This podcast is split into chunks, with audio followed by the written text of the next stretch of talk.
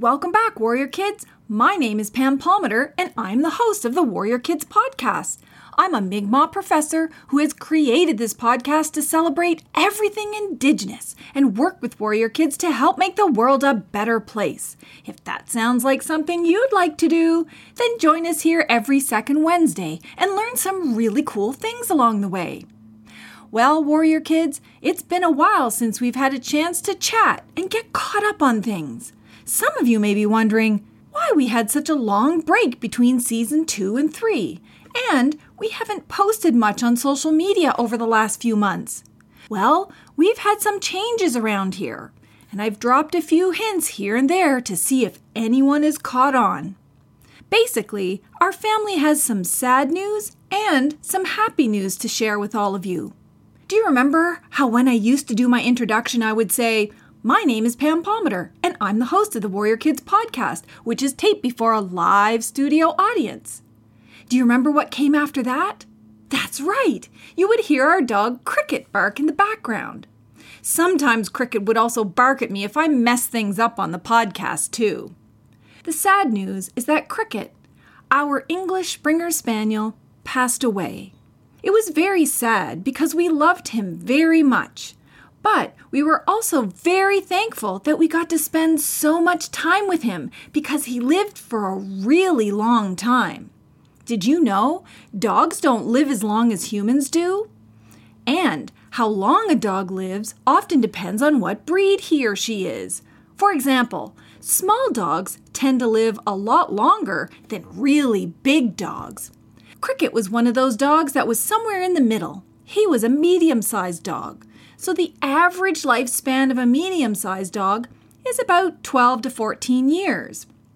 We were so lucky because Cricket lived past that time. But he was so old that he even started to get gray hairs all over his face. While we miss Cricket every day, we have so many good memories that it's kind of like Cricket is really still with us. Like, for example, did I ever tell you how Cricket got his name? Well, he's actually named after my youngest son, Jeremy. When my oldest son, Mitchell, was just two years old, he couldn't pronounce Jeremy very well. So when he used to say it, it almost came out sounding like Jiminy. And if any of you have ever read about the adventures of Pinocchio, you would know that Pinocchio had a little friend called Jiminy Cricket. So we all started calling my youngest son, Jeremy, Jiminy the Cricket. And then as he got older, he started calling himself just Cricket. But it gets even funnier because as Jeremy got older, he couldn't pronounce Mitchell's name either. So he called him Cheechoo. When we adopted our little English Springer Spaniel puppy, I thought what a great idea it would be to name him after my two sons, Cricket, Cheechoo. And that's what we did. So Cricket's real name is Cricket Cheechoo. Crickets are insects, sort of like grasshoppers, who jump around all over the place. And so Cricket ended up being a really good name for our very energetic, bouncy puppy. And there are so many funny and cute stories involving Cricket, I could literally sit here all day just telling them. But one of the funniest that we never forgot was when we were taking him for a drive in our truck. And usually he would just lay down in the back seat between the two boys and go to sleep. But this time he could smell that I had food in the front seat. And so he tried to get to the front seat and ended up falling on the floor on his back and just laid there. Now, he was totally able to get up himself if he wanted to, but instead, he just lay there on his back and made this funny dog noise that sounded like, Help! and we laughed so hard because it literally sounded like he was saying the word help. So I told the boys, You better rescue Cricket and put him back on the back seat, even though he could have done it himself. Another funny story was when we had just moved to Ontario, and after a really long drive from the Maritimes, the boys and the dogs and I all got out of the truck and we went into our new house, and it was completely empty because our furniture hadn't moved there yet. And one of the great things about our new house was that we had this pool in the backyard, and we've never had a pool before. And my youngest son, Jeremy, was just so excited to actually get a pool that the first thing he did was he ran in the front door, then he opened up the back door and ran outside and jumped straight into the pool with all of his clothes on. At the time, we had three dogs with us Aurora, our Alaskan Malamute, which is a great big fluffy northern breed, Cricket, our English Springer Spaniel, and Norbert was our little tiny pug. Well, these dogs loved my sons and literally followed them everywhere they went. But on this day, they were running so close after Jeremy that Cricket and Norbert were literally running just inches behind him. So when Jeremy jumped into the pool, the dogs had no chance to stop themselves and they went flying into the pool too. Oh my goodness, it was so funny. First, you heard the big splash of Jeremy jumping in the pool. Then you heard Cricket. And then you heard Norbert. But Aurora was smarter than that. She was just a few feet behind them and she had a chance to stop herself. Those poor dogs had never seen a pool before, and so they were all swimming around trying to follow Jeremy and try to get out of the pool. I've never laughed so hard at those puppies, and I laughed even harder that Aurora was sitting on the side of the pool, basically watching everybody swim around in the pool.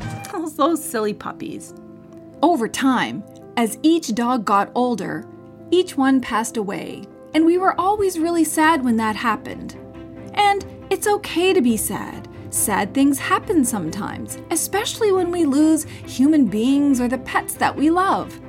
Sometimes we can feel sadness in our hearts, like a heartache, and sometimes we might feel the sadness in our stomachs and maybe give us a sore stomach. And sometimes our sadness goes into our heads and maybe gives us a headache, for example. I know sometimes when I'm sad, I don't really feel like doing things. But my mom always told me it's okay to be sad, and it's actually a good thing to let those sad feelings flow through you. And then in time, you'll feel less sad. So, Cricket was the last of our puppies to pass away, and we wondered, because of how sad we felt, if we ever really wanted to get a puppy again. Because we all thought, losing these puppies is sad. It made our hearts and stomachs hurt for quite a while. But you know, after a few days and then a few weeks, it started to hurt less and less.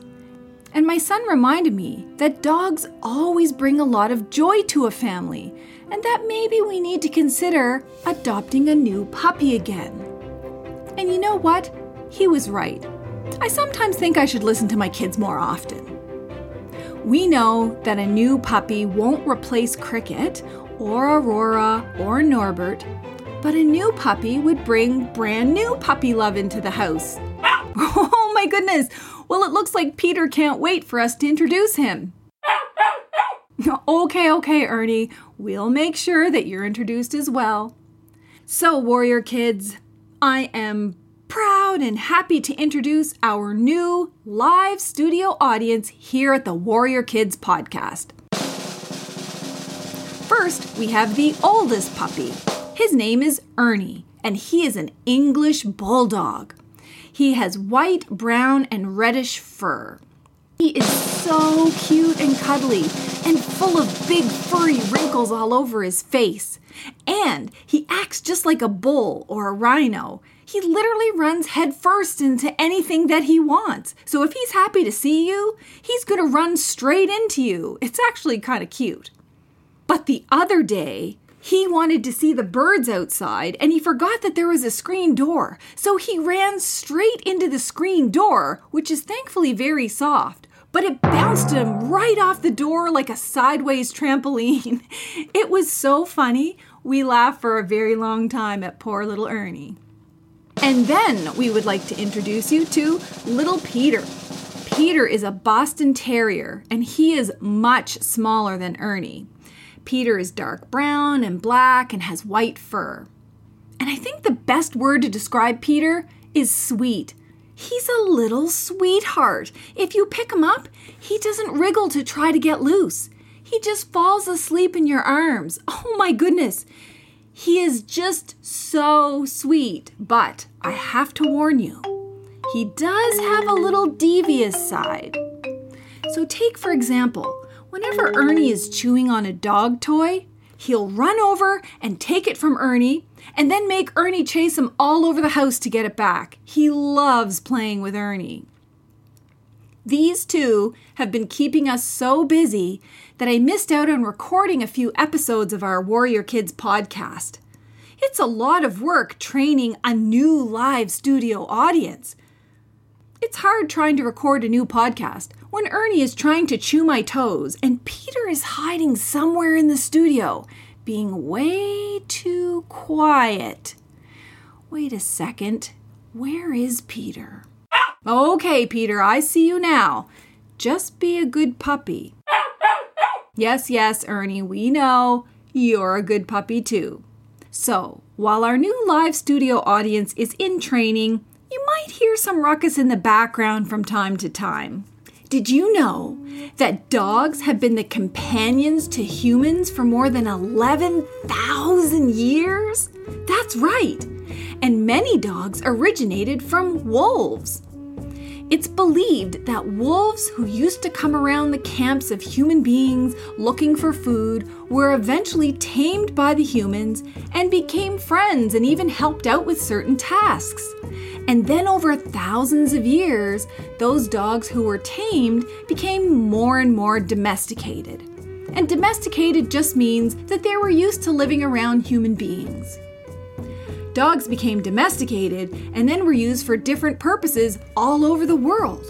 On Turtle Island, which all of you know is now known as North America, there were already dogs living here amongst the different native peoples long before settlers arrived with their own dog breeds. For example, Inuit living in the Arctic have used dogs for thousands of years to help them hunt or to help them pull sleds which were loaded with food and supplies. Some of the breeds that we see today, like Huskies or Alaskan Malamutes, their ancestors have a long history from being in the Arctic. Alaskan Malamutes are larger dogs who could carry heavy loads on sleds, but were also used to help distract polar bears or locate seal breathing holes. Our Alaskan Malamute was a beautiful dog. She had tons of black, white, and gray fur. And when she was a puppy, she looked like a big fluff ball. We named her Aurora Borealis after the northern lights that are seen in the northern skies sometimes. But other native peoples used all different kinds of dogs for hunting and even guarding against predators. Sadly, many of the dog breeds that used to exist on Turtle Island before the settlers came have been largely replaced by European dog breeds. Today, there are so many different breeds of dogs that are bred to do all different kinds of jobs. Some of them are used to help around on farms, some are still used for hunting, some are used to protect your home, and most of them are used just to be cuddly friends. When I was growing up, I always thought that the Mi'kmaq word for dog was muin because so many people named their dogs muin. But do you know what? Muin actually means bear in Mi'kmaq. I found out that the Mi'kmaq word for dog is really Elmuj. So muin means bear in Mi'kmaq, but that was just the pet name they used, like Cricket or Aurora but the actual word for dog in Mi'kmaq is Elmuj. Elmuj. I'm glad I got that straight, or I'd still be using the wrong Mi'kmaq words. Well, Warrior Kids, I feel like we got caught up on a lot of happenings over the last few months. I'm so glad I was able to introduce you to our new live studio audience, Ernie and Peter. And I'll make sure to post their pictures on our website alongside of Cricket's picture. And I'll also post pictures of our dogs that we used to have, like Aurora and Norbert, so you can see all of our furry family members. One of the things that we learned today is that dogs have been friends to humans for thousands and thousands of years, and that native peoples have long used dogs not only as friends and family members, but also to do things like help them hunt or help pull supplies around on sleds. And don't forget what else we learned today two new Mi'kmaq words Muin and Elmuj. Do you remember what they each mean? That's right. Muin means bear, and Elmuj means dog. So, warrior kids, guess what I'm thinking? That's right, Peter. I'm actually hoping that some of you warrior kids will draw or paint some amazing artwork about dogs. Or you can send us stories about your dogs, cats, fish, or other pets that you might have had over the years. Maybe you and your class can learn more about how dogs came to be best friends with humans. The sky's the limit. You can put your education into action in any way possible. Your parents can help you contact us on our website on www.warriorkidspodcast.com or they can email us directly at warriorkidspodcast at hotmail.com. Happy Wednesday, everybody! Thank you all for listening, learning, and acting. Till next time, later, Gators!